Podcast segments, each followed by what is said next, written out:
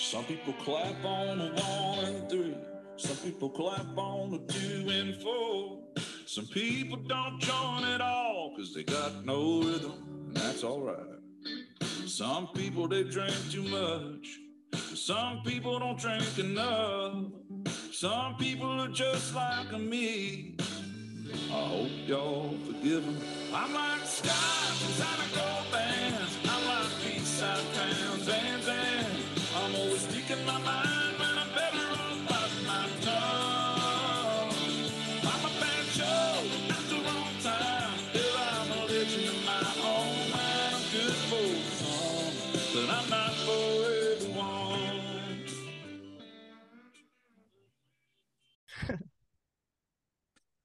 Welcome to another episode of Two Ales and Hockey Tales with Wally.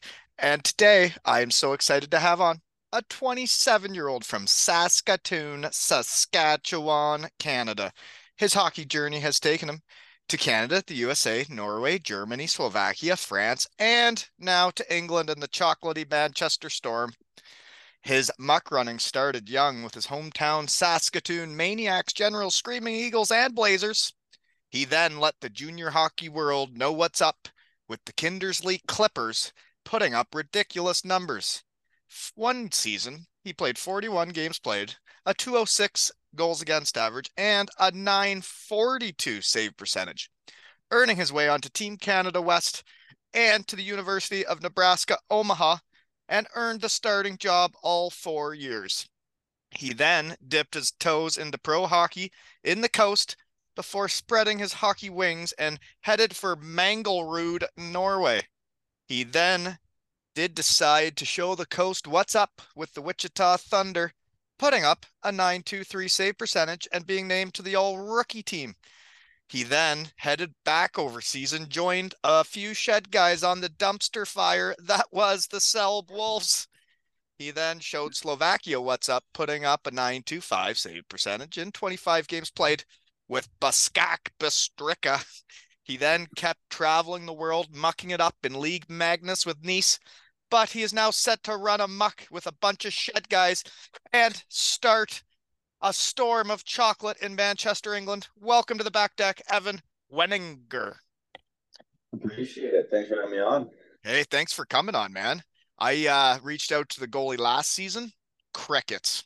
Can't win championships that way, you know? no, yeah, you gotta, uh, you gotta be able to kind of show your colors to the fans and and right, get to all the involved, right? there, you know. yeah. Uh, so I get into how we know each other. Nice to meet you. yeah, you're yeah, you as well. Yeah, welcome to the Manchester Storm. So I'm this weird guy that's over in Kincardine, Canada. I don't know if you've heard about it. I just talk to you Yeah. guys usually in my shed, and then um, the shed family throws chocolate if you guys earn it. So if you guys win at home, there'll be a storm of chocolate, Perfect. right? It's so ridiculous it makes sense. so, what does the new starting goalie of the Manchester Storm like? um, it's kind of a weird one, but uh, grew up real big fan of the mint chocolate ice cream, and then stumbled upon those uh peppermint Aero bars, and that's been uh Mm, kind of the chocolate of the choice when when I have the chance. Peppermint Aero bars, folks. I think we know what to do. Um, yeah, Jake will be all over it. I know that, but uh, we need the whole arena to get involved, right? That's how you win championships. You need everybody, right? Absolutely, absolutely. Yeah, peppermint Aeros, folks, and fun is fun. That's actually not the first time I've heard that one. Uh, Director of Hockey Operations in Cardiff, Neil Francis, asked for that on his trip to the shed. Uh, I guess the end of last season, and that happened for the head of hockey. You know, Unreal. Yeah, he took a shed guy selfie on the ice with his Aeros in Cardiff. And that's pretty cool, right? From your shed, when you see that on your device, that's neat. Oh yeah, oh yeah. Yeah. So I can't wait. So what's going on now? Who we play this weekend? What's going on? Yeah, we uh just got through our week of practice. Um That's a good feeling, good isn't it? Uh, enjoyed uh enjoyed ourselves a little bit. Went to the Manchester United game on Tuesday. Did a little uh little fan bowling on Wednesday. But we got uh we got a home and home with with Dundee this weekend. So thankfully we're home first, so we get to get that night at home in bed on Saturday night and then And then you bus up there enjoy a little the next. Sunday. Sunday in Dundee. I guess that's not as far for you guys than in, from Cardiff. Cardiff to Dundee was a trip, man. Oh, uh, Heard six-ish hours, but I, I have no Yeah. idea. I've I'm a I was a fantastic bus rider. Um, I could sleep, I could play cards, I could drink beers, I could do all sorts of stuff on those buses. You know, I hear you. I hear you have a great bus, the Greggy bus. I've had him in the shed.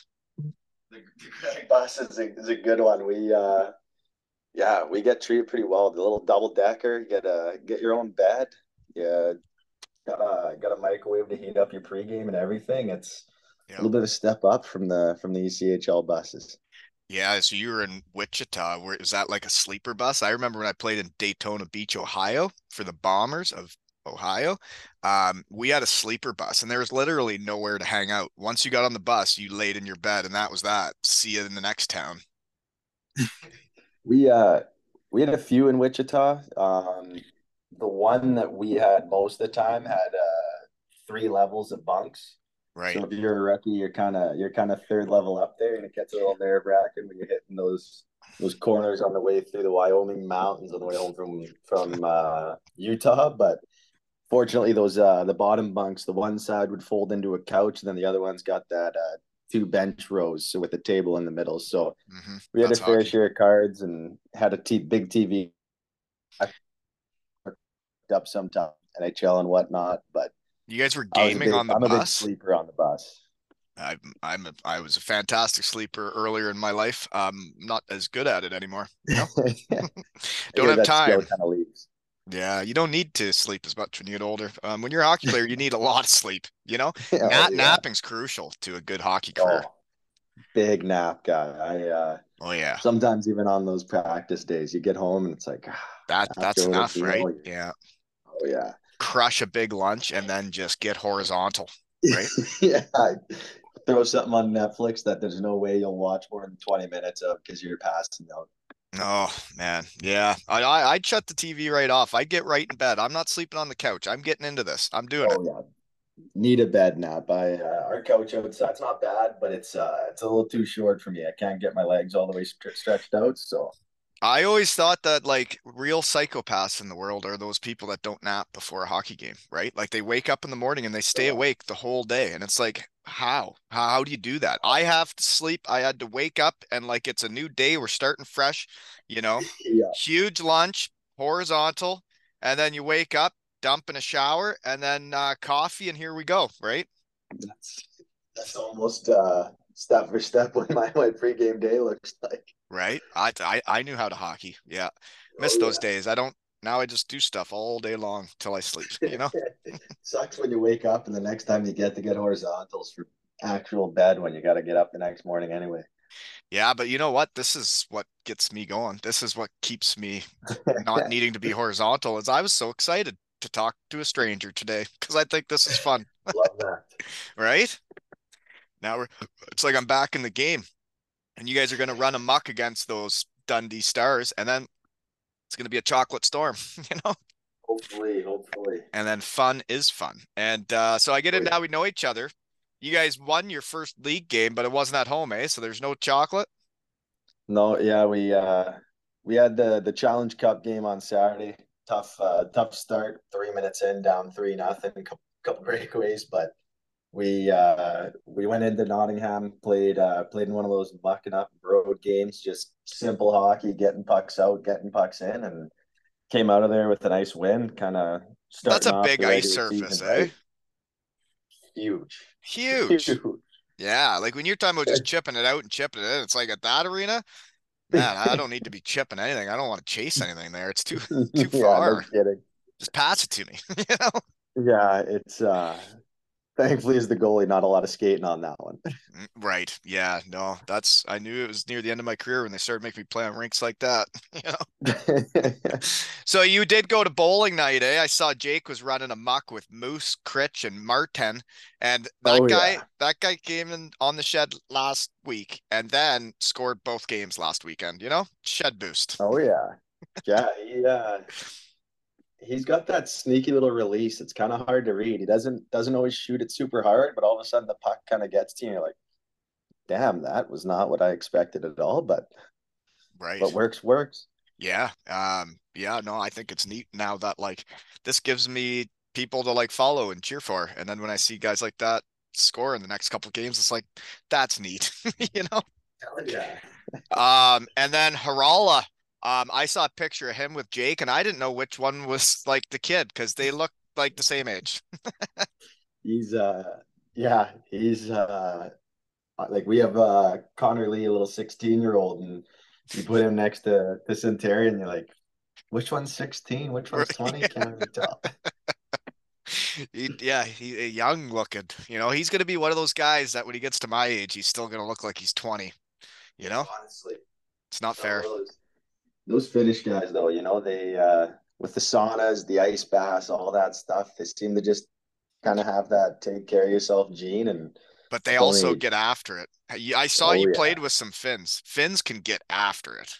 Cool. yeah, we uh I was there. We well, I had no only one other Canadian on my team last year, so I hung out with a lot of the Finns because most of those guys are my age, and yeah, they uh they like to have some fun.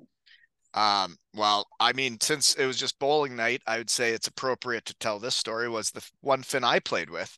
We went bowling, um, and we were getting after it. There's no doubt about that. But um, he decided to uh, bowl naked.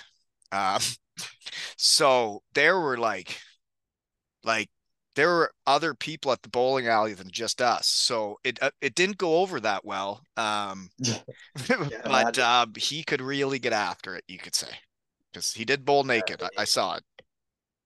Not a, I mean, not a lot, not a lot to do up there in the winter. I can't imagine. It gets gets pretty dark a lot of the time. So right when you don't then, then you get saunas do, going, and yeah, yeah, makes it easy to to work off that hangover the next morning. So it's yeah just a vicious cycle up there.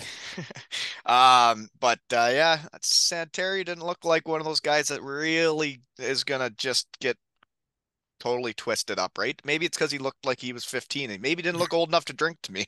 yeah. Yeah, no, he's uh he's, he's a player pretty... though, eh?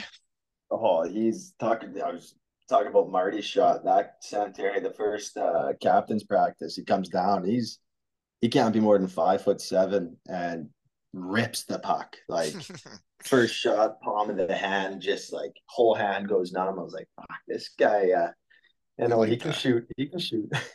Yeah, that sound. I, I mean, I was like five seven on a good day, and I like to shoot the puck too. So I do have a soft spot for that Santeri, you know. And he's a shed guy. Absolutely. Yeah. And he's, did you uh, know? Fun fact: I am a sponsor of your team. No kidding. Uh yeah, check out when Critch is healthy. Check out his jersey. Bet you'll see a logo on there that'll make you laugh. I think he mentioned something about that at the uh in one of those exhibit uh, preseason games there, but I wasn't too sure where he didn't he didn't point out the advertisement there, but I'll have to take a look next time. You'll giggle. You'll giggle to yourself and think that's hockey. you know?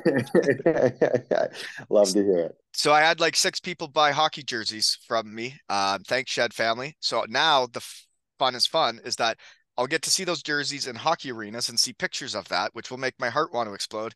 And also with those proceeds, I did just pay my first down payment to the Manchester Storm, right? So fun is Unreal. fun. what goes around comes around, eh? Right. Fun's everywhere. You just got to find it. Absolutely. um. So, what do you think so far, Manchester? You liking it? Yeah, I uh, I love it here. It, uh, it hasn't quite got too rainy yet. It's been uh, it's been pretty nice. Haven't really had to to trudge through those downpours to get to the rink too much, but it's uh it's an awesome city and like I said, went to that Manchester United game and that was uh, a whole different experience from what I was was used to and hadn't really been been through uh, that European yeah English soccer kind of stuff. So it was uh, cool there, but the city, yeah, it's probably awesome. from Sask- from Saskatoon, Saskatchewan. You probably haven't got to go to that many cool things growing up, right? Like I know I'm from Elmira, Ontario, and like um you, when you get to travel and like you get to Cardiff and there's so much stuff to do, you're like, whoa. you don't know what to do next. Like, yeah. Well, I mean, first you got to take a nap, but then we'll figure it out, right? yeah, exactly. Yeah. Um, You know, yeah, been- getting to see an that awesome stuff's cool. So far, I'm excited for the year. So Ginner's being okay with you. He's not being like a bully and trying to tell you how to goalie since he was a goalie. No, I think uh, played my last year in Wichita. There it was the that COVID season, and he was playing for Kansas City. So we uh, we had our fair share of battles since we probably played them sixteen times that year. There's And, always a uh, connection, so that's how he knew you could goalie was because he played against you. yeah. When when he's beating us one nothing or we're beating them three one kind of thing, he's seeing going, okay, well you can you can stop the puck and Well, guess you it's- like my style of play enough.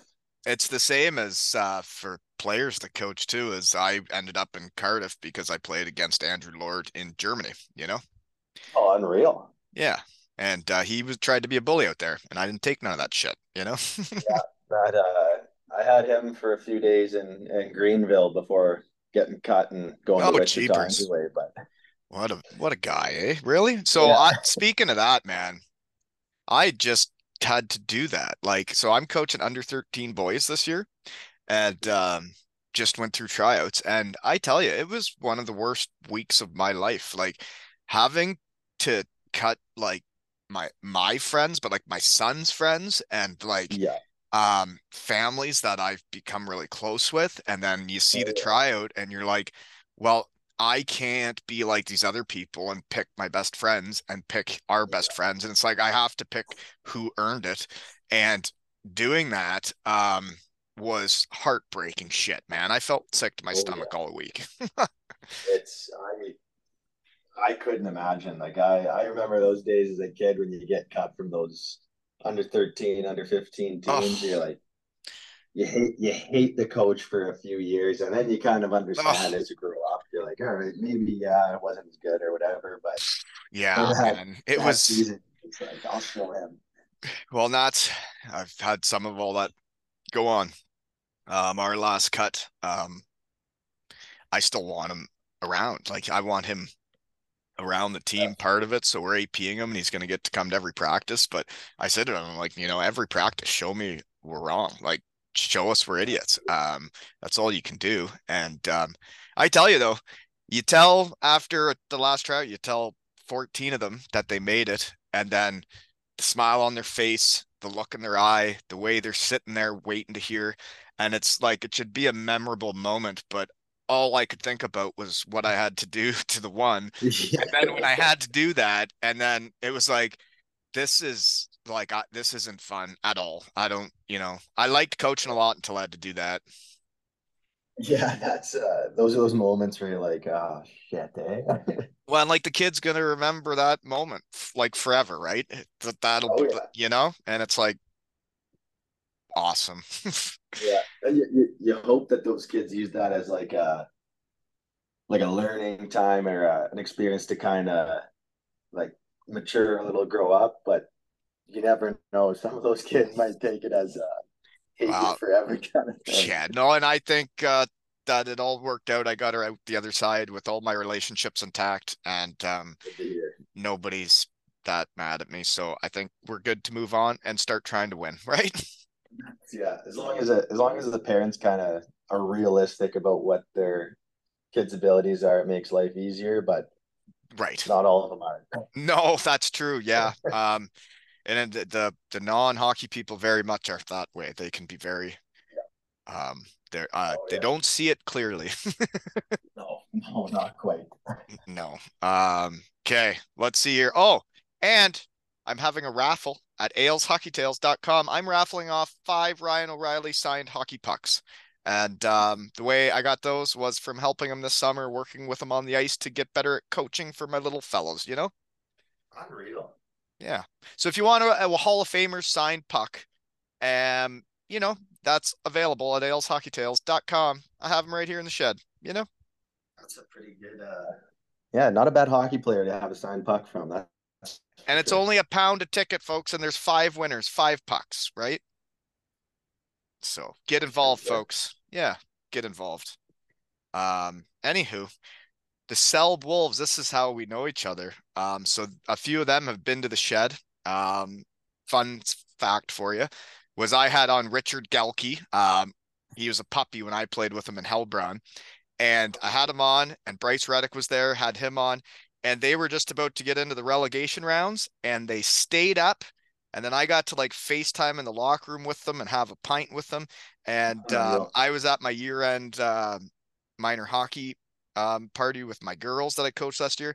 And then to get to like go in the locker room with a team in Germany and like have a beer with them when they're celebrating staying up in the second league, it was like, man, I'm part of the game again. This is cool. But you went to that dumpster fire, eh? yeah, that was uh yeah, that was an experience. I mean, I I loved it there. I loved the guys on the team. I'm still pretty good friends with quite a few of them, but yeah, the whole uh the whole start of the year and how things went was uh so say less than ideal. Well, I mean, you had as many wins as the other goalies that were there all year. um, but um, like Lucas Slavatinsky, who I've talked with about coming on here, he's busy coaching kids in Germany and still playing, I yes. think. Yeah. He is minus 49 on the season that year. Minus 49. I, I've heard of plus in the 40s, but minus in the 40s, that's hard to come by. It was, uh, yeah, and he, was, he's a good player too. Uh, pardon? He's a good player too, so he would have been on the oh, ice yeah. the most. So he's getting scored on the most because your team's that brutal. well, he I don't think he wanted that much responsibility going into that year. I think he wanted to be more of like a leadership role and all that. But he was out there every mucking it much every second shift against top lines every time, and you could see the frustration growing. Like it's it's not a fun life when you're kind of going out there every time and just getting smashed the whole game. Yeah, and he's a competitor too. I could I could see that wearing on.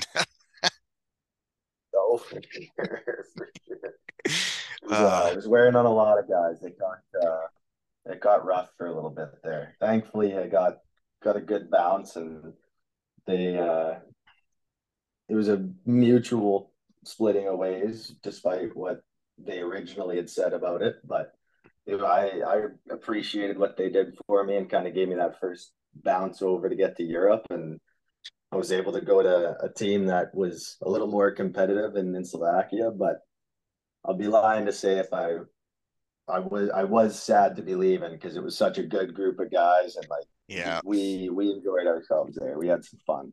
Well, and that's yeah, that's good to hear because you have Richard Gelke on your team and that Nick Walters who came on. Um, he was oh, there yeah. too, right? The other Wally. Um, you oh, have yeah. good guys on your team, and maybe you're not winning, but man, it would be hard to leave a team, right? Like I, I never left a team in my career. I always stayed with whoever I started with every year, except the AHL getting cut. yeah, a little different that way sometimes. Yeah, I was never traded, um, but I got sent down. But yeah, um, it would be oh. weird to leave a team. Um, but anyways, you went to Slovakia. How was that? Um, it was it was interesting. There was uh, it was kind of it was different, you know, going from a league where you get four or five imports or whatever, and have a lot of uh, a lot of those like German Canadians, German Americans, and all those uh, dual passport guys. Then going to a country where it's you got your imports, and then you got your Slovaks, and there's a lot of uh, how I put it, like the Slovaks knew they had to work hard and kind of be as good as they could, or else they wouldn't be on a top level team that year, the next year. And so the competitiveness every single day of practice was was unbelievable. It was through I, the I roof. Still haven't seen it. It was yeah, it was wild. And the style of hockey was more North American, like lots of hitting, lots of pucks on net, going to the net hard. It was uh it was a tough a tough league to play in and I I had some success but I had a lot of fun too. Like we had a good group of guys there like our imports were a blast and our fans were good. We we did okay. We ended up losing in the first round of playoffs but it was uh Slovakia well, is an underrated country. Lots of mountains pretty cool little landscape and cheap everything so. Um so you've played in quite a few countries now. Isn't it weird how like every country has a different like hockey culture and different way of playing? Like you can feel it when you're playing. It's different. Oh yeah. It's uh it's it's kind of fun. Like it's it kind of sucks my career as far as like every year new country, new language, new league, new people, but that part of it's been really cool getting to go like Norway getting to play there and see their kind of style, and then you go to Slovakia, Germany, France, now the UK and kind of getting to see like all the different styles and and like you said, like even just the culture, like So who's got the best who's the got it. the best food so far? oof, best food. See, the Slovaks really like their soup, and Uh, they make some damn good soups. Soups can be really every good. Game day, every game day, they give us uh, our team would have little plates of like to go boxes of food, and then you get one little to go box of soup. And like, I never knew how much I liked soup until I went there. I'll be honest. Right. Well, like what? So I I remember there was a, a pancake soup in Germany that was just off the charts. Like I'm talking little strips of like I don't even know how to explain it. It wasn't like yeah. What kind of Yeah. soups are we talking? Like, is this like sweet Uh, potato soup, potato soups? My my favorite was uh, it was like a garlic broth with just veggies in it. You'd get like one or two Brussels sprouts in there, some cauliflower, broccoli, um, celery, carrots, all that stuff. And it's just a good broth with like- vegetables. Oh yeah, and just it was just like garlic water basically. That was oh, it was unreal. And then Cheapers. they had some good chicken noodle soup as well. Um, they had this bean lentil soup that was like it kind of had that like red looking broth. I, I don't know what it was like a little bit spicy, but it was absolutely incredible. I'm gonna make but- soup tomorrow. Yeah, You've inspired me. I'm making soup tomorrow. And getting their pre-made soups because I just missed it so much. Well, and that's uh the issues I have now is I like had to learn how to cook so I can eat all the food I learned about in Europe, you know? yeah, that's that's something I'm trying to get back into a little bit too. Well, you got it's you know, you can nap and then make a nice meal. It's tough being a hockey player, right? It's a tough life. It's a tough life. Somebody's got to do it, right? Yeah, someone's gotta. Yeah. So I guess where and what are you doing now? You're you're in Manchester. You just started with the storm. You got a roommate? Yeah, I'm living uh Steven Johnson. I Mhm. uh, I played with him in Wichita for more most of that 2021 or 2020 2021 season there. Um but when I was kind of halfway through the year in France, was texting him about here and asking him how he was enjoying it and everything. And of course, the stars aligned and I end up coming here. And so, pretty much as soon as I signed, he texts Ginner and goes, Hey, you mind if me and Winnie live together? So, once I got here, pretty much seamless moving, already had a buddy and kind of That's nice. makes life a little bit easier for me. And so, he's, I think he's downtown with one of our new guys who had to go get his, uh, get his visa all set up. But yeah, living with uh living with Steve has been pretty easy so far. Well, I'll tell him to get in the shed this year. eh? I still haven't had him on. He Yeah, is, he is a confirmed shed guy. I've heard good things. Oh, he's an excellent human being, but he's uh he's doing the schoolwork stuff, so he's been just grinding away with that. Oh, is that right? He's doing like the MBA. Yeah. Oh, jeepers. yeah. Yeah, that's busy times. Yeah, that's uh did my did my four years of college. I don't know if I can get back into the whole school and hockey thing just yet. Well, I did it. Uh, I I did it with a toddler and had our second while I was doing it, playing for Cardiff. It was as busy as she gets, but you know what? Life hasn't slowed down since. So um, that actually Yeah. taught me a lot about what I could do in a day because I used to do nothing. you get comfortable doing nothing, but you're surprised how easy it is to actually still do things. Yeah, yeah. When when hockey players go, they go hard, but then they get horizontal. Absolutely. Uh, so are you guys like downtown then? I know we're so they used to be downtown last year, but it was like from what Steve was telling me, they had like a 40 minute tram ride or drive into the rink every day.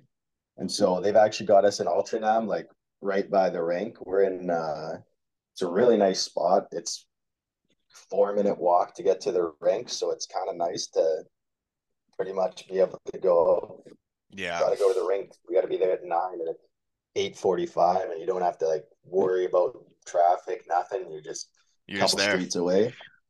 It's uh it's kind of nice. Yeah, for sure. So, poster picks brought to you by Freeman Designs. Lee Freeman, my poster maker guy.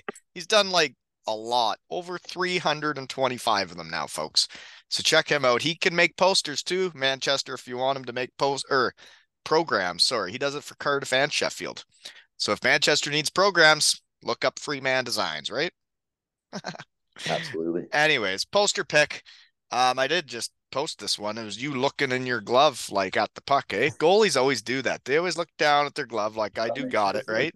Gotta make sure. You never know. Sometimes there's I've only had one hole in my glove ever, but sometimes you just you don't know for sure that You- you got yeah, even if you feel it, you still you guys still gotta look, eh? Yeah, you gotta make sure it's there. I understand. Um, but that will be full of chocolate soon. Um, peppermint Aero bars, right? Absolutely. Mm-hmm. So are you only going to eat the Absolutely, the peppermint Aeros or are you going to dabble into all the chocolate storm that happens? You know, there's some weird shit over there. You ever had a I'm, boost yet? uh, yeah. Uh, I haven't tried too too much yet. I've kind of stuck with what I know. I uh, I did dabble into they got uh the caramel caramel Aeros here. Tried those out, pretty solid.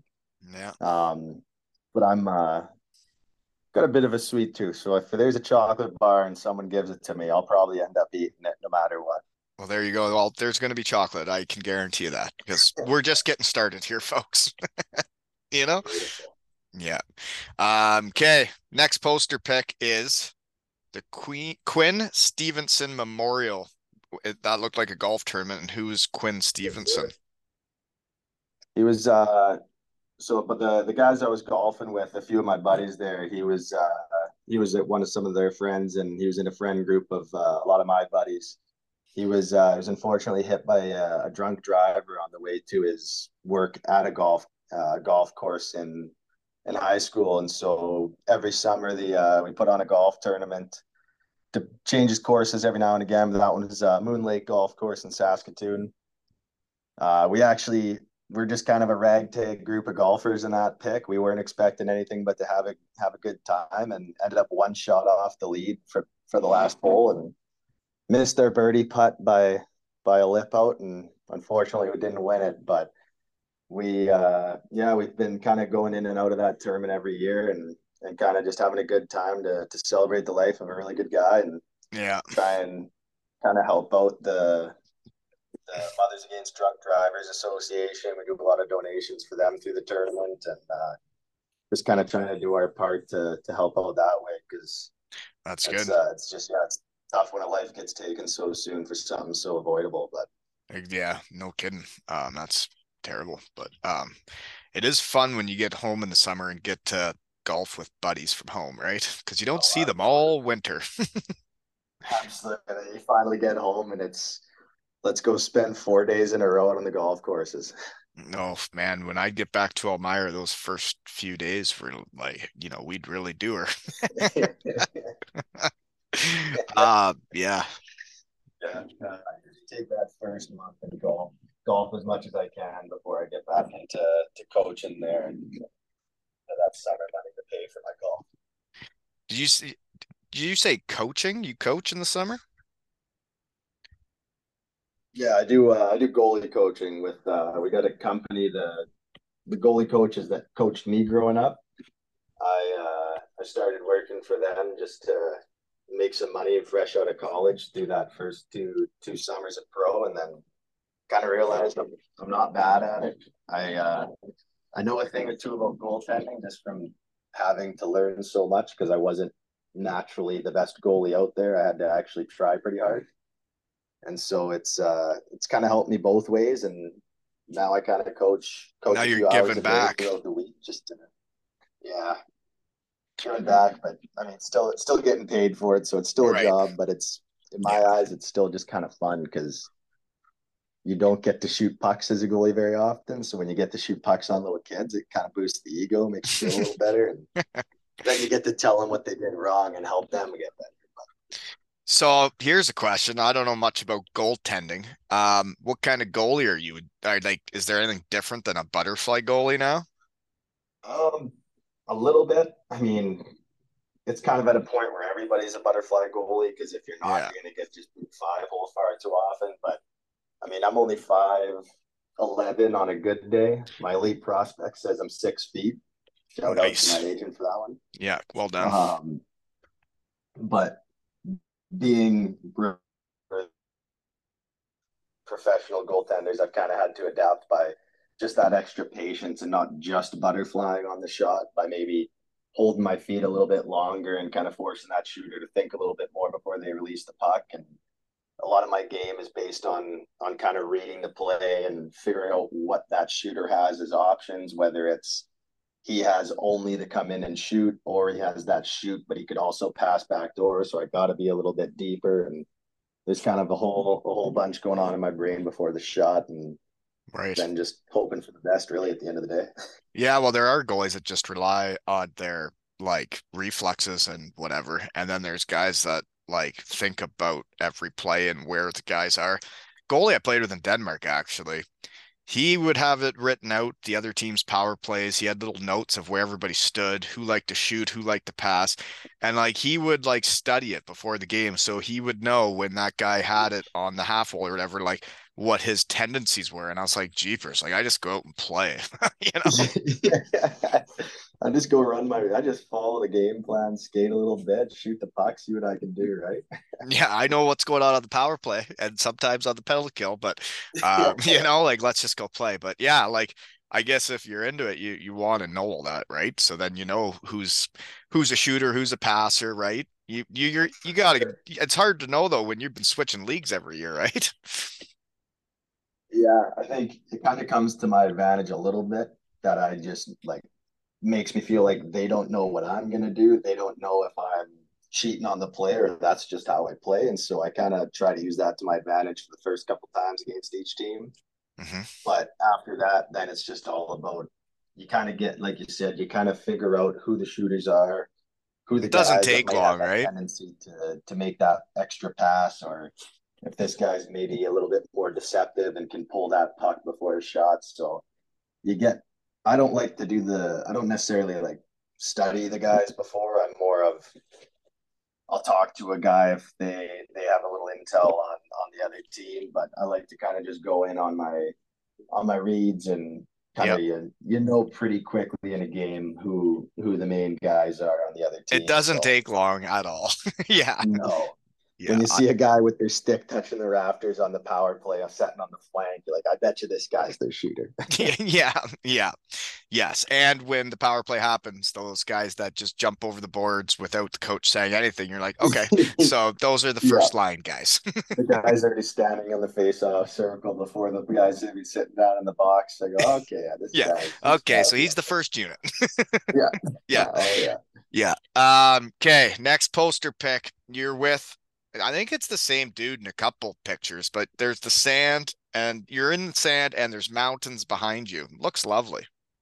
Yeah, that's uh, that's one of my good friends, uh, Kaleb Dahlgren. He was uh, he was on the Humboldt Broncos during that 2018 crash, but that was actually uh, this past summer.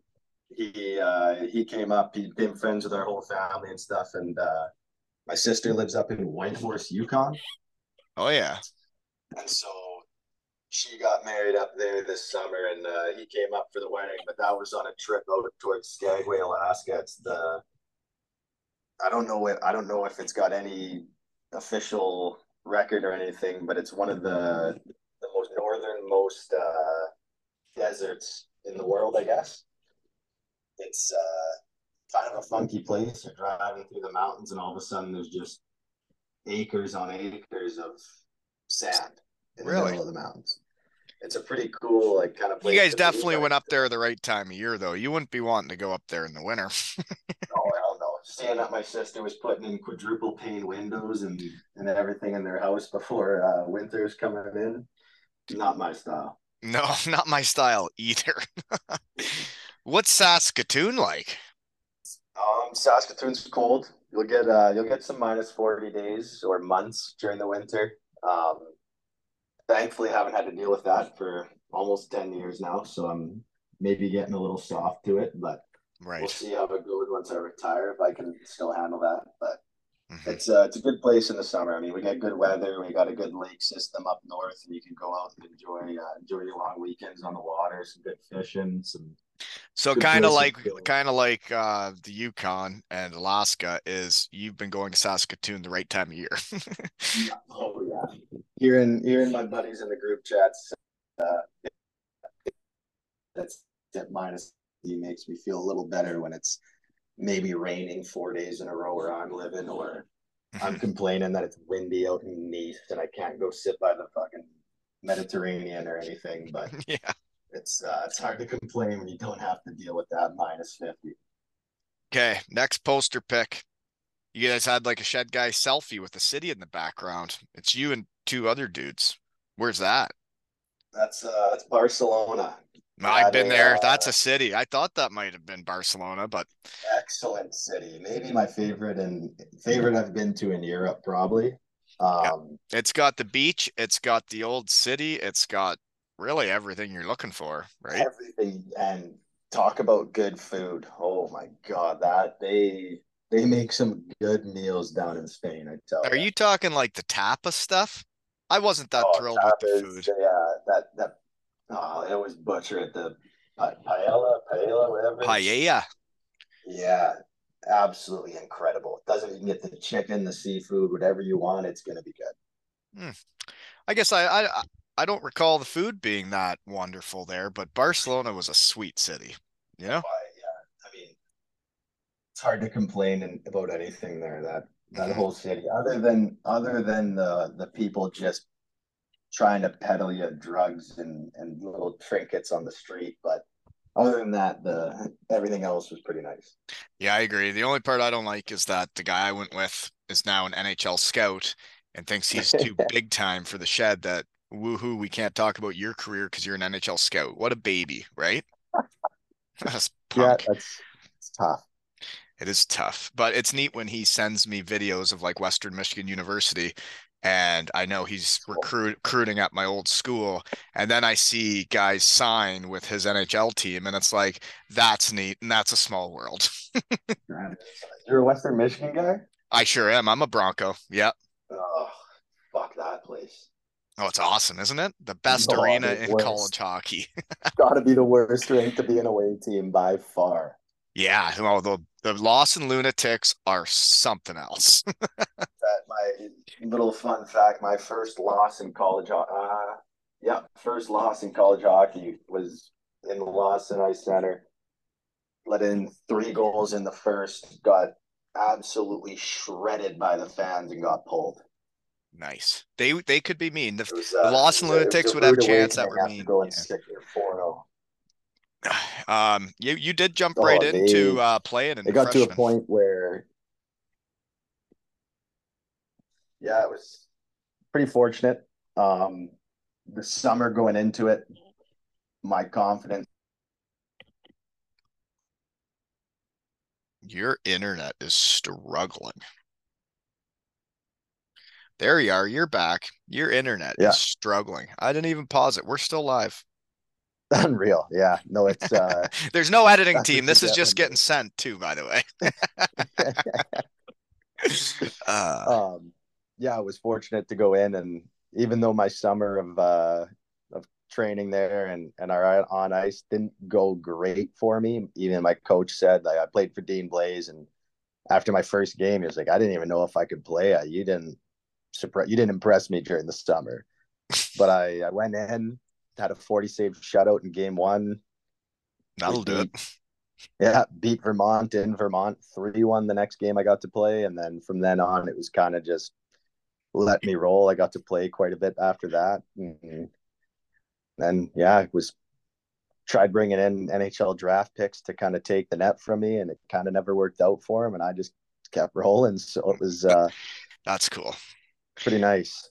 Uh, goalies, you guys, you guys are weird creatures in my eyes. You seem pretty normal for a goalie, but like it is as competitive as the world gets. It's like there's only some, most of the time two of you, but then like you Yeah. get into the coast and NCAA, and there isn't just two. And like you look at the Oh. coast rosters you were on, there's like eight guys on the roster, and like only one guy gets to play, right?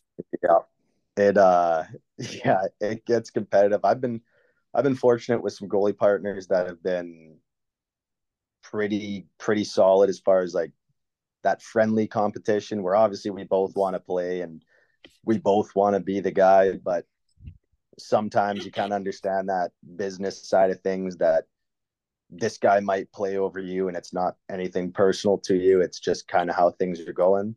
Yeah. And sometimes I'll play over them and they usually understood. Obviously, you get the exceptions of some of those guys that maybe give you a little bit of a hard time and try to play that mental game with you to steal the net from you. But you Mhm. kind of you live and you learn and you kind of figure things out how to uh, who who you can trust, who you kind of Yeah. just have to pretend. Who's? Who's there, a but- shed guy and who is in it for the right reasons and who's a teammate Yeah. and then who's in it for themselves. Absolutely. There's a there that shit goes on. There's definitely guys in pro hockey that are not shed guys.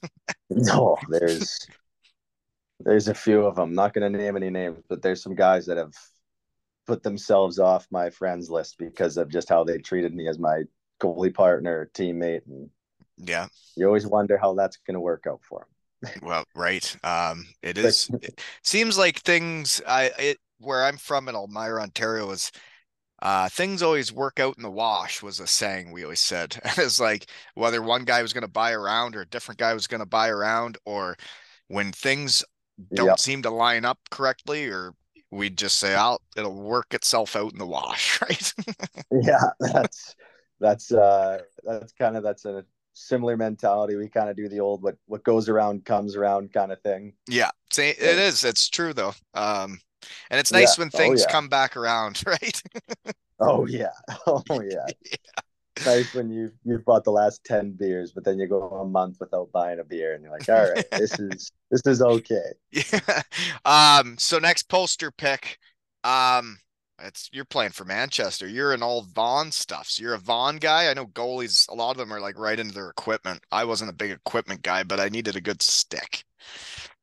Oh yeah, um, yeah. Been a Vaughn guy most of my career. I switched a little bit at UCCM while I was in uh, in Banska there for a little bit.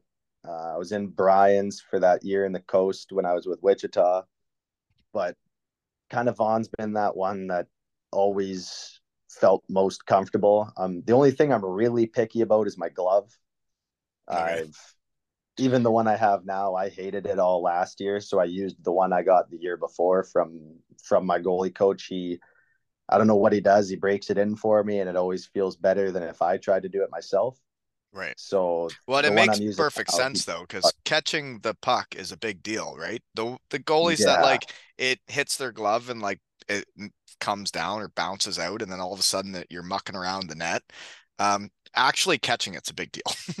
yeah, keeping that puck in your glove makes a big difference. That's why you look at it, right? yeah, got to make sure it's still there. right. Makes sense. Um, and then your helmet looked pretty much just bare bones. It was just like white. Yeah, I'm uh I'm working things out with uh with a guy that I did my my home helmet with in uh in Zeld. He does uh the vinyl wrap, so I'm trying to figure out what I want to do there. I've got two helmets right now so that when I do send the one away to get get wrapped up, I still kind of have the same one that I've been using in the past. Um yeah, I just haven't really uh nailed down the design and haven't really figured it out yet, but Yeah. hopefully uh hopefully by the end of November I'll have that all settled out and and looking good. I agree. I think um like when you run amok this weekend and chocolate is coming out of every orifice of the arena and um then you're gonna be like, geez, that'd be pretty neat to put like a chocolate storm on my helmet. And then it'd be like, oh wow, that's cool. just Yeah. kidding. I was just thinking out loud. I was just thinking out loud, you know. yeah, yeah. Do what you want, it's your helmet. We'll see. I'm open to ideas from anyone. uh, but yeah, I can't wait to see how you guys do this weekend. I think it's gonna go great. Next fun. poster It'll fun. pick is you and two dudes by a river. Looks nice. Is that in Alaska again? Yeah, that was uh, that was in Whitehorse again. Uh, Kaleb and then a guy I played against in the SJHL. He went to uh, he played for for Notre Dame, the Hounds. Um, kind of played against him for the two years, and he's from Whitehorse and doesn't live there anymore, but just happened to be back for a separate wedding that wasn't my sister's. Mhm. And so he took us around, showed us a little bit of the the sights to see in Whitehorse, which, be honest, there's not a whole lot, but that little place right there is uh, it's called Miles Canyon, and it's uh, it's a cool place. You're kind of up on the rocks, overlooking some cool rapids, a nice little uh, nice little part of the river. It's uh, it's a pretty nice spot, and it's kind of a yeah, it was just a good part of the summer. Well, it made uh Made your poster. Must mean a lot. And then the golf, um, you're in a fivesome. I've played in a fivesome before. Actually, when you talk about that golf tournament, you almost won. The last tournament, and like the only time I golfed this year was uh with a bunch of shed guys, but we played as a fivesome. And we were all such bad golfers that no when we won the tournament, they thought it was so funny they didn't even care because bad golfers won. But we became a team that day, you know? Everybody was Oh, stepping yeah. up when it was time, you know? 15 foot putt, 20 foot putt. Every, every time somebody made it. It was Everyone spends- wild. Chest bumps, Oh, yeah. you know, it was it was crazy. Those are yeah, those are the best. That was uh that was actually just uh a group of us. We were just out in uh Fernie, but that was that picture was in Sparwood, BC. Just a little bit fun fact, biggest truck in in the world. Don't think so anymore, but they still claim it.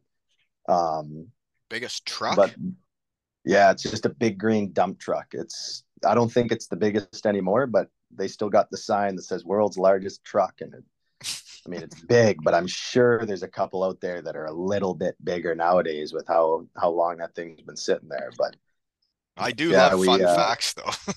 They're my favorite. Um, did I bring up um your other poster pick, which is you're doing a stick salute? That's after your first win in Nottingham, isn't it? uh that was if that's the one where I'm wearing a red or the black jerseys, I think that was my my first pro game for the Florida Everblades. Oh, I the Florida Yeah. Everblades. Okay, was that in Florida? That didn't look like that arena. Yeah, that was in Florida. It was uh, after my senior year. I, I signed there for uh, the little the old ATO and getting the two weeks of per diem and hanging out in Estero there. Did you hit the Um, Lani Kai? Uh, nope, not on that trip, but we did do our spring break in Fort Myers every year of college except for that one. Shut so it was uh, it was kind of funny to be going on that same flight from Omaha to, to Fort Myers, but this time with a hockey bag. Oh, um, yeah. It was What a uh, spot yeah. that is, eh? Oh, it's no wonder they're always so good. How do you not want to play there? No kidding. It's it's It's cr- crazy. When you think of like places to start hockey teams, it's like find a great city and Yep, then do it there and you're gonna be good. absolutely. It was like, fuck. I, I mean, I was only there for two weeks, but it was, uh, it was that first two weeks. I'm like, yeah, I could, I could probably do a couple seasons of the ECHL. I don't think I'd hate it. And you end up in Wichita, and there's not as much to do in Wichita as Fort Mhm. Myers. Uh, Dayton, Ohio is a tough place to be, but we had more fun once we figured out where the university was and stuff. Yeah, Uh, that that helps. But just because I know you want to know, fun fact is my history with Estero, Florida, and the Everblades is I became a NARCH champion, a roller hockey champion, North No way. American roller hockey Oh, yeah. champion in that arena, um, with my Western Michigan buddies and then some of their buddies from Brantford, Ontario. Um, we became champions there. And then I played with the Daytona Beach Bombers, the ragtag bunch, the underdogs, against the Everblades in the semifinals of the coast. And we won game seven in Florida and got absolutely ruined. Oh yeah, you have to if you're out there. Is that what you guys go to the Lani Kai for that one? oh, we did for a luncheon. um, one of the days off, but after we won game seven, um, there was some bar by the arena. Both teams were there. It was such a good series that everybody was hanging out, having beers, chatting about the series, and it was so hockey. And then it ended up turning into me and about three other guys from my team ended up at the Everblades party, um, with at their apartments, um, and the referees. Oh, Yeah. It was as hockey as it gets that night. oh, big, big time, big time. Yeah, uh, that's great. my Those history there. Yeah, but we stayed at the Lani Kai. That was our hotel for roller hockey. Oh hockey, my god! and we went back with the trophy. That's uh, yeah. We well, we stayed. One of my roommates in college, his parents had a place there, and uh, more or less they had a what we called a yacht. They called a boat on the end of uh of Fort Myers Beach, and so we are about a 15 minute walk from the Lani Kai, and we made our way down there a couple times that week or every week that we went down there. But Mhm, what a place! Yeah, it's uh, it's it's not fancy. Um, it's the right location, and people muck it up there. they it, I think I think it was the first year I was uh technically underage, but they were doing a, a booty shaking contest, and that was uh, that was welcome to spring break college life down there. That's for sure. And I've heard the Everblades rookie parties are always during spring break, and they Yeah. go to the Lani Kai, and that's just that's hockey at its finest. Way to go, guys! Keep it up, right? They, you know, like well, I'm uh, I played against Cam Johnson, who's been their goalie the last couple of years, and uh, I've kind of followed along with him on Instagram and and kind of connected up with him, and I loved last year he put uh put Lani Kai forever on the back of his helmet because they uh they got a little bit washed up from that hurricane, but right. gotta give the shout outs to those kind of places when they uh they hold near, near and dear to your heart for a guy like him. Uh, and I saw they when they won, they took the trophy back there and had their Oh, yeah. shindig there. And it's like when we won that roller hockey championship, we were at Western Michigan and we were really struggling. Like our Western Michigan team was not doing well. And there were guys that we went with that their ice hockey careers were really not going well in college. And then they got to go and we all won something together. We never did on the Yeah. ice, but we did in roller. And I tell you, the boys really let their hair down. And the Lani Kai let us run a muck when we came back with that trophy. We had rules and guidelines the first few nights when we were there. But then when Yeah. you go back to that hotel with a trophy, they let you do All whatever. Those rules don't apply when you come on there with the trophy. They totally get what trophies are about, and they it's something. so you won. You went to. Florida for two weeks, and you won your first game you played, eh? and it looked like you made some stops by the stat line. Yeah, it was. Uh, I mean, I was fortunate that they just happened to be. I think they won the league, like uh, best team in the league for regular season. But it was cool. The the coach let me be a part of it and get to play for their their fiftieth win. Um, Critch was on the was on Jacksonville that game on the other team, so it's always fun to know that get your first win against now your captain, which was kind of fun. But And Yeah, and was, and uh, I'm the sponsor, right? It's a small world. Oh, small world. Right. And it was uh yeah, pretty good experience. And then I got to go back uh I went back to Omaha for one day and then the next day flew out to uh Charleston to go back up for their playoff run, which was unfortunately cut a little short, but it was uh it was a treat to get to go out and spend a little time out there for That's not a bad place either, is it? no, that's uh not quite not quite like Fort Myers, but being a part of that end of the season run and and the couple days after was uh was a nice weeks that year.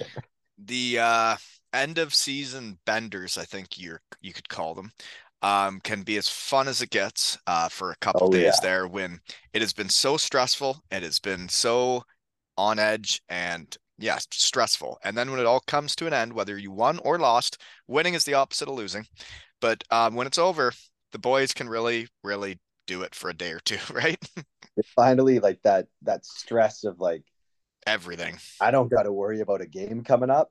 don't I have to worry about being on time tomorrow like yeah. yeah, sleep in Oh, that is uh there's not a lot of feelings like it.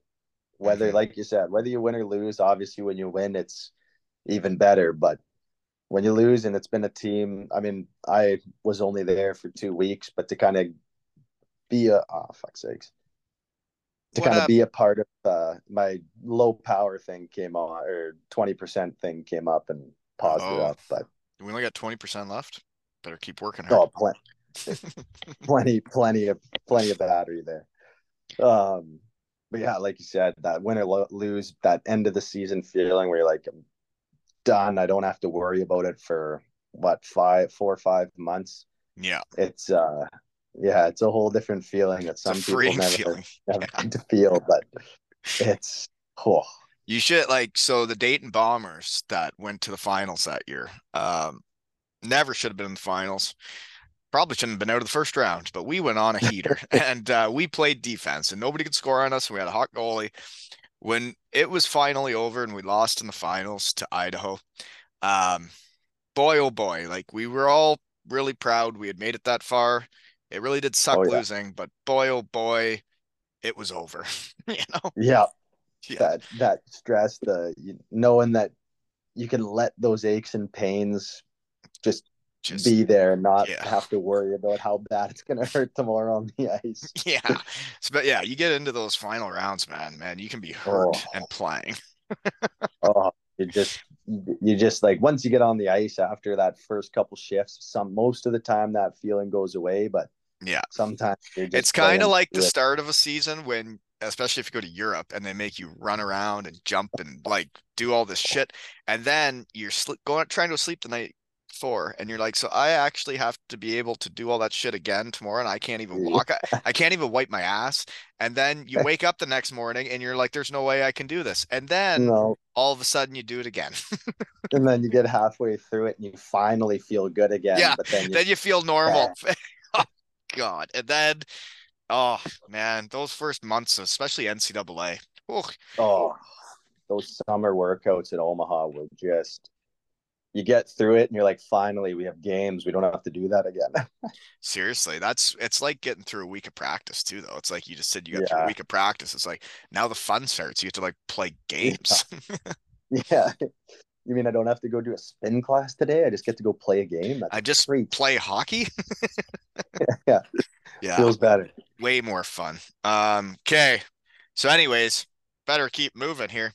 You grew up in Saskatoon, but then you went to Kindersley Klippers and you had wild numbers and you made Team Canada West. So, how many schools are sniffing around? Because, like, from what I've seen, is there's not as many scholarships out of Saskatchewan. Not none. Um, I, I mean, going coming out of that that Canada West tournament, I think the only team that really was like, "Hey, we would like you to come," was uh, Sacred Heart. Yeah. And as an 18 year old, still got two years of eligibility left. That kind of was like, No. maybe we'll talk to you if I'm still here as a 20 bomb, but Yeah. we'll uh, we'll keep you on the back burner for a little bit here Yeah. and uh still like yeah i went back and continued like you said look my numbers were pretty good. Yeah. uh, but didn't really have a whole lot. And then finally we had uh because we had won our division we had a bye for the first little bit there and we had a week off. And my my coach was like omaha wants you to go on a visit. Like let's set this up. And i was like don't really want to go f- drive to Saskatoon, fly to Omaha, then fly back, and then drive back all in the four days we have before our playoffs start. And so I ended up uh, pushing that back till after our uh, playoffs ended and went on my visit and had about Dean Blais told me I had 48 hours to decide. So it was kind of hard to say no when you're watching the rink get built in front of your eyes on your visit. They are fresh off a, a Frozen Four uh, berth, I guess. And you look like guys like Jake Guentzel and and we had uh, Brian Cooper was one, Frederick Olofsson was committed. We had a couple guys that you see and you kind of you knew it was a pretty good opportunity to go, and they were pretty upfront with me about everything. They they told me if I play well, I can end up being the guy, and they lived up to all that. So it was like, ah, it's uh, it was hard to say no, and that was really my only offer, really going into that that summer, and Yeah. It's, wasn't. it's set on interesting, right? Because back if if I interview people that are say 40-ish years old now or older, there was a lot of scholarships out of Saskatchewan, out of that league. And Oh, there's yeah. like there's like none now. And same with where I played at in um Elmira, my hometown. My Yeah. team had eight scholarships to NCAA. And like now they can't get them out of there. Yeah, it's uh it's getting better in Saskatchewan where the problem is I think uh with how many 20 year olds you can have on the on the roster, you get a lot of uh or when I was there, we had a lot of those 20 year olds that have played in the WHL or even And are coming back for the, their swan song. Yeah. Yeah, and so that was a big part of like like we always got made fun of and like I had Minnesota guys telling me their high school hockey team would be able to have beaten my junior team and it's like, well, we had three guys that have over 100 games played the WHL and sitting at 0.75 points per game in the WHL like I don't think no high school team is going to stack up to that. So it's not like we were bad hockey teams in the SJHL. It's just you have a lot of guys that either weren't going to go and play anywhere other than Saskatchewan junior, be maybe go to the uh, ACAC out in Alberta and just play like. But I think with the other rule that's really kind of strung it up by the balls is like I heard you can't play until you're a certain age, and it's like the kids that played when they were young were the kids that were going places, you know? Oh yeah, it's well, and like the big thing is you're not allowed to leave. You know, you weren't allowed to leave your province to go play for another junior province until you graduated from midget. And so I had a few teams. Like I was talking, I knew the goalie coach in Powell River, and I had a few other places where if I would have went back and played one more year of uh, Saskatoon Blazers, I could have gone to to the BC or the AJ and stuff like that, and maybe had more scholarship offers. But I was kind of always under the.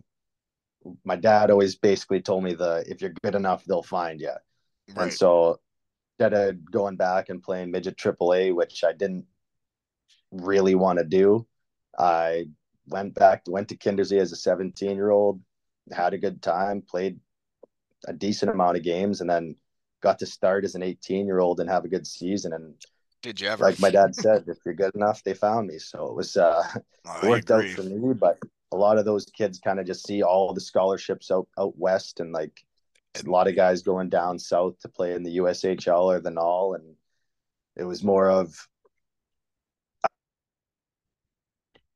I didn't leave my Kindersley treated me well as a 16, 15 year old when I was in their in their system. So I was like, well, might as well give them give them an opportunity. And worst case comes, I can get a trade or I can kind of find my way out. But yeah. I was always treated well, and I liked my billet family. I liked my teammates, and it was kind of everything worked out for me in the end. So it's not really a lot to complain about that way.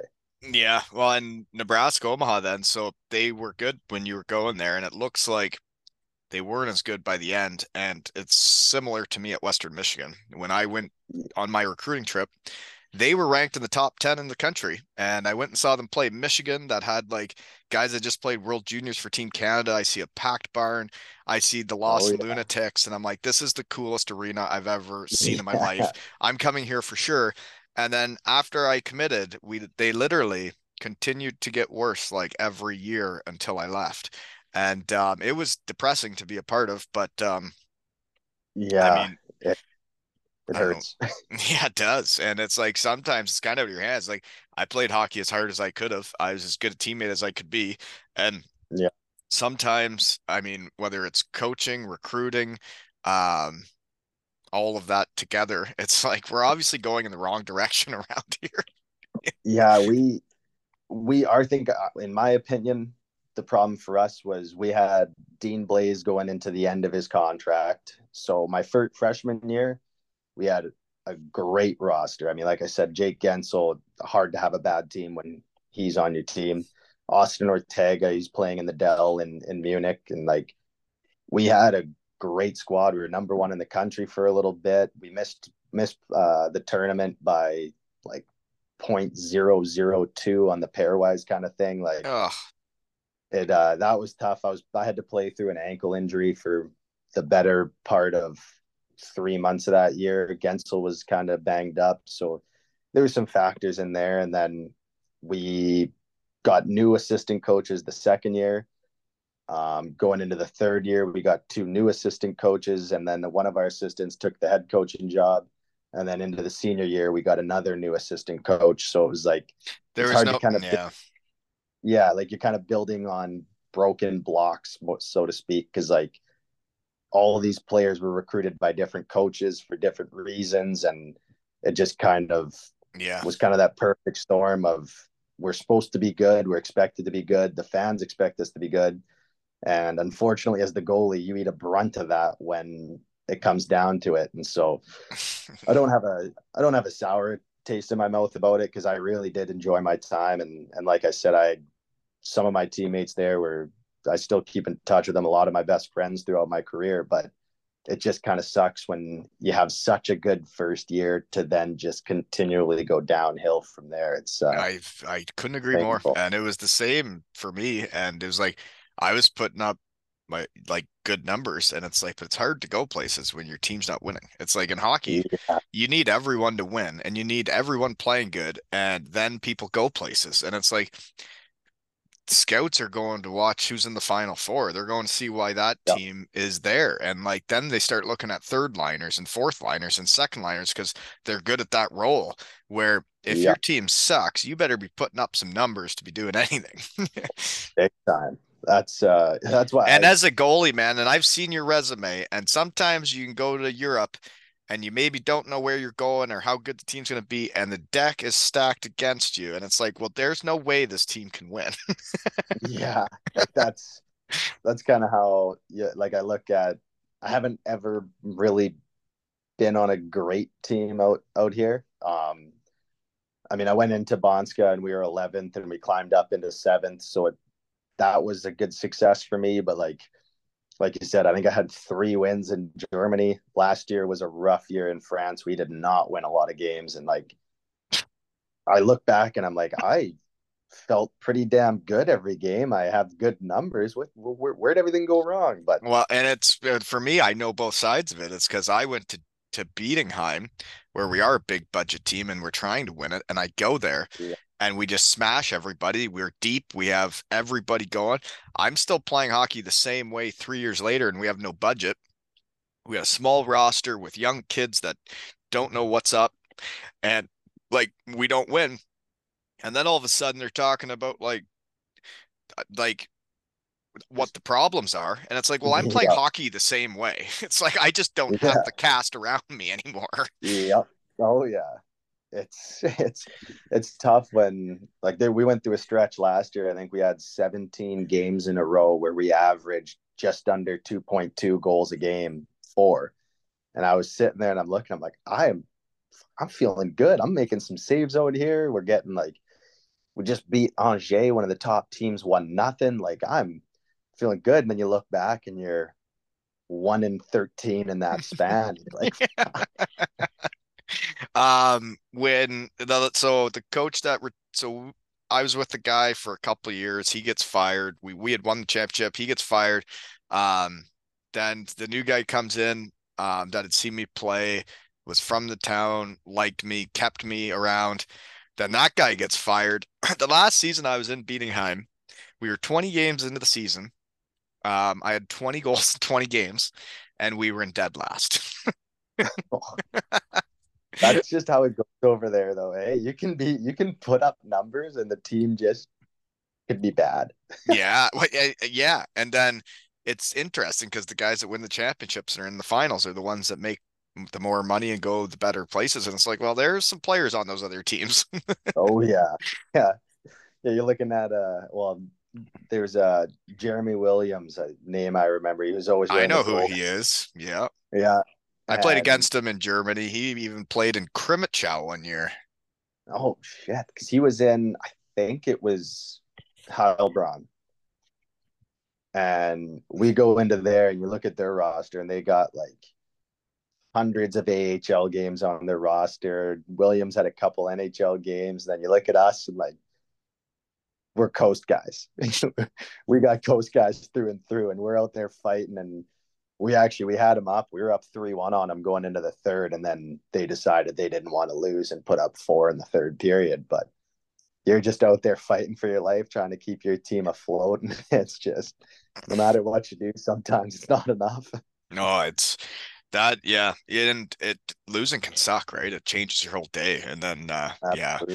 When you're in Germany and you sign up for a team that you know you're going to lose with, and then you start losing, and you're like, I didn't realize how much this was going to all suck. yeah. yeah, that's where that's where having that good group of guys makes things just A- a little better. more bearable and yeah. kind of But then if you don't have that good group of dudes, it's like this is so miserable. Oh, Oh, yeah. been there, been there. Um. So anywho, um, Nebraska Omaha, they still play in that huge rink that's like the Creighton basketball arena. No, so that was my freshman year. We opened up Baxter Arena, seven thousand nine hundred and ninety-eight seats. It's uh maybe a like a touch too big, but it's about the right size for the city and for the team.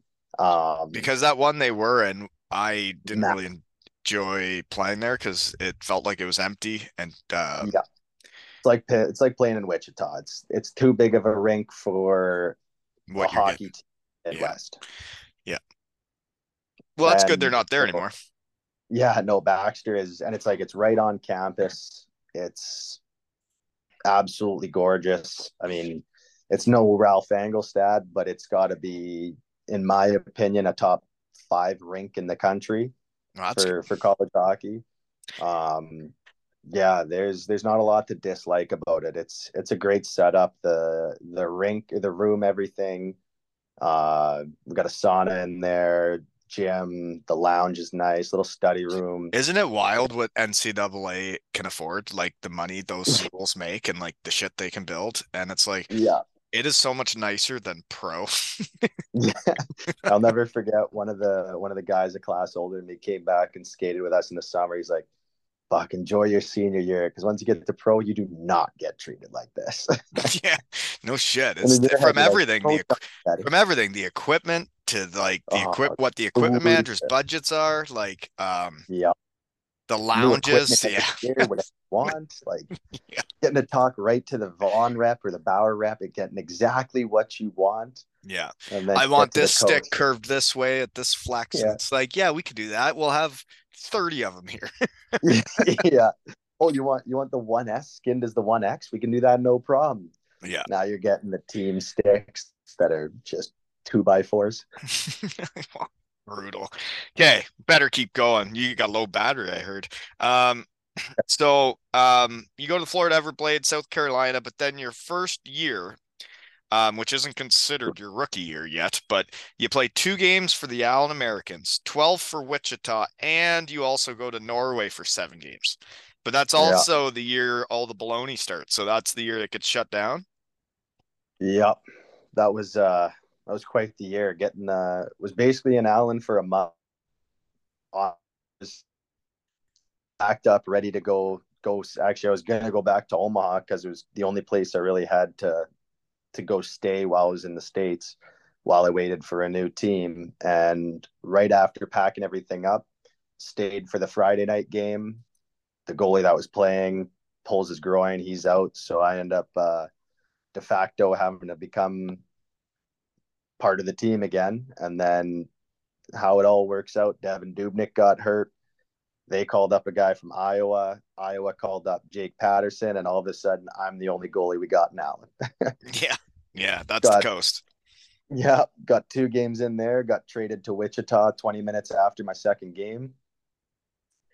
Packed up, went to Wichita, and then actually the week of the Super Bowl, I got traded to Greenville, and they were on their All Star break, so we hadn't practiced, had nothing. Got to meet a few of the guys for a day, and then got a call asking if I wanted to go to Norway, and basically abandoned my car in Greenville and flew to Norway Is that right? Thankfully thankfully my mom had just retired uh she was a superintendent so she flew down and picked it up or else that during or else it would have been one of the worst trips home during covid having to fly to greenville and then have a 36 hour drive home um, yeah. Um, and it can happen that quick, right? Where they're like, uh, do you want to come to Norway? And you're like, Yep, let's go. yeah it was i was actually i was out for we were getting tacos and margaritas with uh with my new teammates and my agent called me and he goes do you have your passport on you i was like no i'm i'm, I'm at a mexican restaurant. And he's like you better get that asap so i ended up uh, getting an uber back to my apartment sending a picture of my passport. And he goes yeah you're going to norway. Your flight leaves tomorrow at 10 a.m so that was uh that was a fun call to the greenville you head coach. did you get to decide at all, or he knew that's what you wanted? uh he had he kind of like i had told him like my ultimate goal was to kind of get to europe and and kind of get my foot in the door and, and kind of show myself out here because at the end of the day i wanted to get a couple years in europe for sure depending on my career and kind of see how it goes and when he said there was a team in norway offering me more money than i'm making in the coast it was uh Yeah. it was a pretty easy decision like i i was all in Yeah, it makes sense. So you go there and only play seven games, and then it gets shut Yeah. down. Yeah, we we had seven. Basically, it was like a best of seven series of the end of the season. We just had to win four games to make playoffs. We end up going four and three, making playoffs. We were gonna we were getting prepared to get absolutely stomped by Storhamar in the first round, or Stavanger, sorry, in the first round. Stavanger, the Oilers. Oh yeah, they had way more money. Yeah, they And do. got- They came. They came. I played them in the Continental Cup, and we, I was with Sønderjyske in Denmark, and they came. We're hosting the tournament, and like they had players. They were a good team. Like, I Yeah. man, they they yeah, yeah, they got money. Yeah. And thankfully, uh, the day before the series was going to start, the Norwegian government called every hockey team and said, you got to send your imports home. We're shutting down the country. And so I didn't have to go get stomped for four games. I got to That's good. pack up, get to go home and see see my friends and family for a long summer and off season. And uh, unfortunately, I guess I had to spend a little bit of winter in Saskatoon, but by then it kind of warmed up, so it wasn't too bad. And then, so then, obviously things were a bit different and everything with going to Europe. So then you end up going back to Wichita. Then Yeah, well, I started. That was when I started back in Greenville. Uh, got COVID, quarantined for ten days, practiced once, and then got cut. So I, uh, Well, yeah, from Lordo. yeah, you were in, you were got COVID. You were in quarantine for ten days. Then you came out and practiced once and got cut. practiced once. Uh, we had enough players for like two morning skates, so I did the second morning skate the next day for the exhibition game. Uh, did the video for them, so that I videotaped the game up in the press box, and then got a call in the morning saying, "Hey, can you can you come in t- uh, at eight o'clock or nine o'clock today? Because we had a team event at ten. He goes, "Hey, can you come in at uh, nine for a meeting?" And I was like, "Ah, shit, one of these, eh?" so I, uh, yeah, packed. It's a and then I- cutthroat sport, I tell you, especially as a goalie, man. They're so they're like, yeah, you get in the coast in the AHL with goalies, you could you could be vaulted to the NHL in a few days, or there could be seven more guys show up out of college, and it's like this is Yeah. crazy. Yeah, we had we had a couple guys on NHL contracts, so I kind of knew the writing was on the wall, but I didn't think they would just cut me after that. But Right. yeah, so I spent I actually got to spend 16 days in Mississippi at my uncle's house and got to golf quite a bit, which was nice. And then uh, Then you end up going to Wichita. yeah, got the call from Wichita and they're like, "Hey, we see you don't have a team. You want to come play?" I was all aboard right away. Had a And you, you went there and were on the all rookie team. And uh, that's got to be a good feeling when Lordo was acting like a punk. And um, but then like that you go there and show everybody what's up and are on the all rookie team. It's like, well, who's your goalie? Haha, right? yeah, that felt good. I mean, I was It going into would. the attack, and uh, our starter Mitch Gillam had to get season-ending double hip surgery, Ugh. which was tough because he was one of my best friends on the team, and and seeing him go through that was like, ah, shit, like, Yeah. is this gonna be his end? Thankfully, he's uh he's still out here playing in Denmark, so it's nice to see. But uh, it opened the door for me, and I got to play uh, a ton of games through the stretch there. Ended up getting injured myself, but had kind of cemented myself with my numbers and then my wins to to be on that all rookie team as a second year rookie, and that basically gave me that uh, that opportunity to come over in Europe. And uh, only guy I'm bringing up because it uh, the chocolate world, he was part of it. Stefan Fournier came to the shed last year when he was in Cardiff, and he was What a guy. he, he he he's yeah, and he was getting crunchies thrown on the ice, and he he was earning them. He was mucking it up, and he Oh, was I there for a very brief period and got a lot of chocolate thrown. Yeah, that guy. Uh, I'll tell you what, it's the kind of guy that you're pretty happy he's on your side of the ice. yeah, I could see that. I I wouldn't want to play against him. there was uh I'll never buy one of my first games back from that injury. We're in Fort Wayne and we're doing the three line warm up and nobody's coming in to shoot because they're all standing at the red line because Fournier's trying to fight everybody on Fort Wayne. it was uh it was a nice welcome back going, ah, this is this is what it's like still. Good to see. Uh, it is good to see when hockey's still hockey and that stuff still oh goes on. I think that stuff's great. It's entertainment. Absolutely. It's it's nice. And even we got a guy here, Loren Ulett, who was on uh, Kansas City both years I was in Wichita. And every time someone one of our D men goes back for the puck, you just see him on the absolute horse, and you're just like, heads up. and the crash of the Uh. Uh, um, so then, yeah, you got on the all rookie team, you're Wichita. So then you do decide to go to Selb. So who sent you to Selb? Because that was a dumpster fire. They were brutal. that was uh, just my one my one agent. He had just said, "Yeah, we got you an opportunity out here."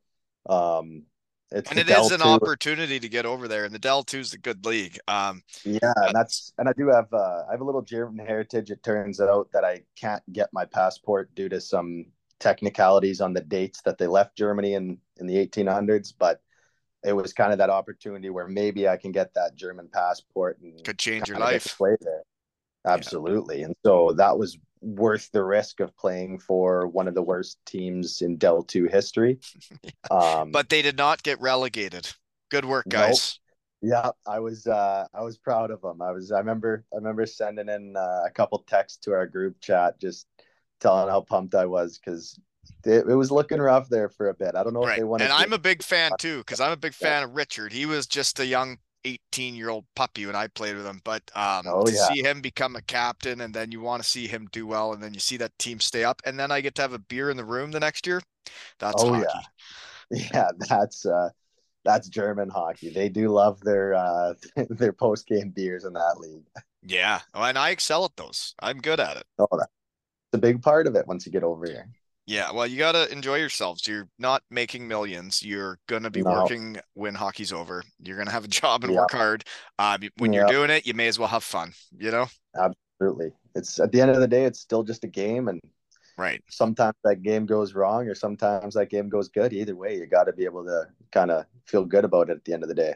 Uh, yeah, and it's like everybody knows when they gave her and gave her everything they had, right? Absolutely. And that, then you can go to sleep and be fine. It's yeah. like with with this hockey stuff going on, minor hockey, and uh, you know, when there'd be nights where I knew what I'd kind of have to do, and it's thinking about it, and it was like, but then when you made all the decisions for the right reasons and for the hockey reasons and for trying to be the best team we can be, it's like, well, then I can sleep tonight, you know? Yep. Oh, absolutely. Yeah. It's uh yeah, it's uh it's quite the life. it's stressful stuff though. Um but yeah, there's guys like Lordo who now p- doing the coast thing. I bet you he's let so many guys go like he did with yourself and like people will be coming in and out of his door and yeah. it it wouldn't be like what I'm going through right now. no no and like i like i don't hold it against him. It wasn't really his choice. He had three guys on nhl ahl contracts so it wasn't like makes it pretty simple. You got to take those guys. Yeah he's got he's got la and florida breathing down his neck saying hey we're we're sending these guys to you and, and, and they got to play. Yeah and so i'm sitting there going well i'm pretty well obviously the odd man out. Would have liked to stay a little longer but yeah. a practice and a morning skate was enough, I guess. but he, I mean, he did, he treat like he didn't know when I signed that he was going to get those guys. So it's not like he right brought me in just to screw me over. Like he, he was trying to build his team and then he gets these excess guys come in. So again, yeah, you, you don't want to It'd be a lot, that. be a lot to good, uh, manage.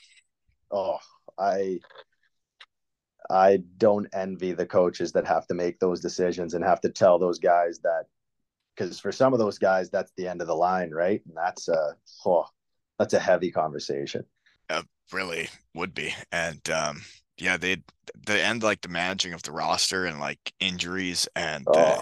the NCAA season's ending or junior hockey's ending, and then you're trying yeah. to be the best team you could be, but it's like, well, is there a team here? Because man, some of those coast teams with the in and out of the doors, it's like, well, you guys aren't a team, you know? No, you're a carousel of guys that go on the ice every couple games. yeah, you guys go play a game and they call you a team, but like you're not a team. You're just a bunch of individuals playing professional hockey. Oh, yeah. Uh, that's, that's what's is it not nice going to Europe though and being part of a team? Like you're on a team. Yeah. Being being a part of a team that kind of like stays a team for the whole year is is nice. Like you don't have to deal with that stress of like it's like being from Saskatoon or Elmira, right? Yeah, yeah. You know that you know that they're not gonna kick you out. You you gotta leave on your own if you're leaving.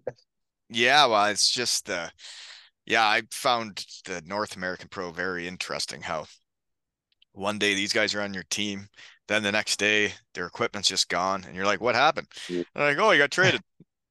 Yeah. And they're like, "Oh, I guess I'll never see you Yeah. again." yeah. Oh, that guy was my best friend for four months. Where are you going? Ah, yeah, heading up Greenville. Ah, okay. Good luck. Smell you later. Yeah. Um, so then anyways, you did the Selb thing, which yeah, you got your chance, you're over Was there, then you go to Slovakia, team does well, you do well, play nine playoff games, and then you go to France, um, and that's just last season. So Yeah. on that squad, you got obviously the French guys. You got a Belarusian, a Slovenian, Slovakian, one other Canadian, Czech, a handful of Finns, a Latvian, and Slovak coaches. That's that's wild stuff. It was, I mean, everybody on the team, or not everybody, but for the most part, it was a good group of guys. But it's tough when none of them speak good English. Tough to gel, right? Yeah, like like I ended up there's a few guys that you end up become like you end up becoming good buddies with because they spoke more English than others. But when when you're trying to talk to a guy and you say something and they're looking like the fuck are you saying? And they're Yeah. looking to the Quebec guy asking for a translation or they're trying to figure it out and or my coach didn't speak any English. So he would I'd have a good game and he'd come up, tap me on the pads and go, Good goalie. So you kind of you kind of run into things where you don't really know what's going on too much but it uh i mean shit nice is a nice place to live our rink was pretty much a dump but you go into every game and you battle your ass off trying to get a win for your teammates and it was a good experience i'm i'm glad i did it but i wasn't too keen on looking into trying to go back Makes sense. Um, and then you come to Manchester, and man, you got a good group of dudes. Everybody I've met around there, like you seem like you got a good hockey family to be going into a battle with for this season, right? Yeah, this is uh this is probably that first the first year that I've been a part of a team that kind of feels like A team. like it did when I was in Wichita that year. I was on the rookie team. Like I mean Steve O and then we got a couple other guys that I knew, uh like Mikey Coral. I, I grew up with him in Saskatoon. the Moose. Uh, Oh yeah. Good friends with he our houses growing up were about 10 minute walk from each other. Serious. So I, yeah, I've known him for a long time. Um, and then Chase Harrison, I, I grew up. I went to the U17 tryouts with, and and actually, I guess I played with him in South Carolina there as well. And so there's there's some familiar faces for me. And then obviously with Ginner, getting to play against him in Wichita and uh, KC, and just kind of having those little connections was huge. But but also that- similar type character guys.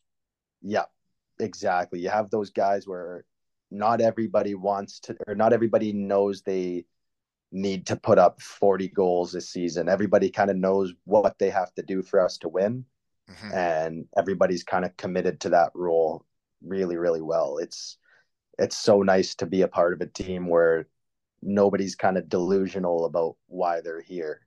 Right. Everybody knows why they're here. They know what got them here, and they're willing to do that work day in and day out. Mhm. That's that sounds refreshing, and that sounds how like how teams win. I say it takes everybody to win, but it takes every guy playing what they do and being themselves the best that they can be for the team to win. If if your third liner thinks he should be on the first line and he's bitching about this and about that, it doesn't work. But if your third mm-hmm. liner is like, this is what you want me to do, I will do it to the best of my ability, that's how you win. Absolutely. And we we got a good yeah, like I said, it's it was kind of from day one. I got here at like twelve thirty, drove in from well, I guess I got here at about three thirty after driving in from London. And we go out and have a couple drinks as a team and by the end of that night it was like, damn, we got a good group of guys already. Like everybody just takes. kind of Yeah. became friends. It's it's it's nice to be a part of. It is nice to be a part of. Um, that's what I like about doing this again, though, is it makes me feel Oh, part of hockey again, and I get to talk to who I want to talk to. And I know when Absolutely. Ginner um, recruits you, and then um, the other guys he's recruited in the past, I'm like, well, these are my type of guys. And some Oh, yeah. coaches don't recruit my type of people, and I know that I'm not for Oh everyone, yeah. but Manchester is recruiting my type of people, and um, now I'm a sponsor of the team, and I can't wait to see the chocolate just rain down on you. Like I hope you Um, wear your helmet after the game because they're you're gonna get smashed with chocolate bars. I might have to go get a Halloween bucket and just skate around trying to catch it. Um, no, I think uh, I think yeah, you could actually. They could try and throw it in your bucket, right? That'd be fun. Oh yeah, That could give be fun, something to aim for, so they're not just hitting me. They can right? get into the bucket or wherever we go. Um, actually, I do have uh, one last question though, because uh, director of Shed Marketing, Jake, um, the the fan there that he Yep. he he, he runs amok in the chocolate world too. Oh, yeah. Um, hi- one of his questions was, "Do you ever get scared um when people shoot pucks at you as hard as they do?" Um, there's there's times. Uh, we did uh we do Juice Boy on Friday, that little shootout where the loser has to buy juice, and Yes. uh, our one guy Tyler Heinem wound up for a slap shot because he didn't score a few in a row, and that was one of those ones where he's at the top of the circle, he's winding up, and I'm just like I'm standing here and hope if it hits me, it hits me, but I'm I'm not moving to save it because then I'm maybe opening up a spot that's gonna hurt pretty bad. So there's some that not necessarily scare me, but You're just like, "Oh, I gotta eat this." Ah. yeah, Yeah. there's a few of And them. And Heine's came on. I believe his favorite chocolate bar was Kit Kats. Yep, yeah, that's what he was saying. Uh, I think someone asked him. Someone asked him at the uh, indu- or the meet the players thing with all the fans. We got a few Kit Kat guys. Yeah, we're get we're gonna get into this, and then uh Santeri, um, or Santi, I guess you call him, but he wanted Karl Fazer out of Finland, and I know for a fact that people have imported them from Finland and are ready to throw them on the ice. So you'll have to try. You'll have to. You'll have to Um, ask him if you can try it when it hits the ice, right? Absolutely, because I, like I said, big sweet tooth guy. So when I have an opportunity to try something new, I'm I'm giving it a go. Right. And that's what's fun about playing hockey around the world is you do get to try new shit. Oh yeah, it's some of those German chocolate bars, and even in uh, Slovakia, they had some good uh, some good treats that we don't quite get over here in North America. So you gotta you gotta try it when you can, right? That's right. And uh, so all you guys got to do now is go out and earn it. And um, it's all going to happen. And then you guys can run amok and just let me know next time we chat what what's your favorite next time, right? And it's this time it's peppermint Aero, right? Yep, peppermint Aero. That's You the know, one. maybe we'll get into this Finnish shit, right? And I hear you got a couple Norwegians now, so we'll have to see what they got going on around there too. Yeah, we see what Andy gets into. That guy's uh he's got a bit of a sweet tooth too. He seems like he likes his treats, so know, we'll to get him in the we'll see shed, eh? Oh yeah. yeah, he'd be a good guy to get in here. Um, well, go Storm, right? Nice meeting you. Absolutely. And Nice it's it's too. always uh, refreshing because goalies can be weird. It's nice when uh, when the goalie of the team I'm sponsoring is my type of guy. So thanks for being a shit guy. I appreciate it. And this has been another episode of Two Ales and Hockey Tales with Wenny and Wally.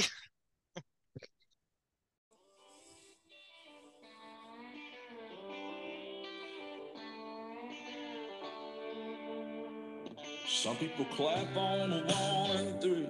Some people clap on a two and four. Some people don't join at all because they got no rhythm, and that's alright. Some people they drink too much. Some people don't drink enough. Some people are just like me. I hope y'all forgive forgive 'em. I'm like stars inside a gold bands.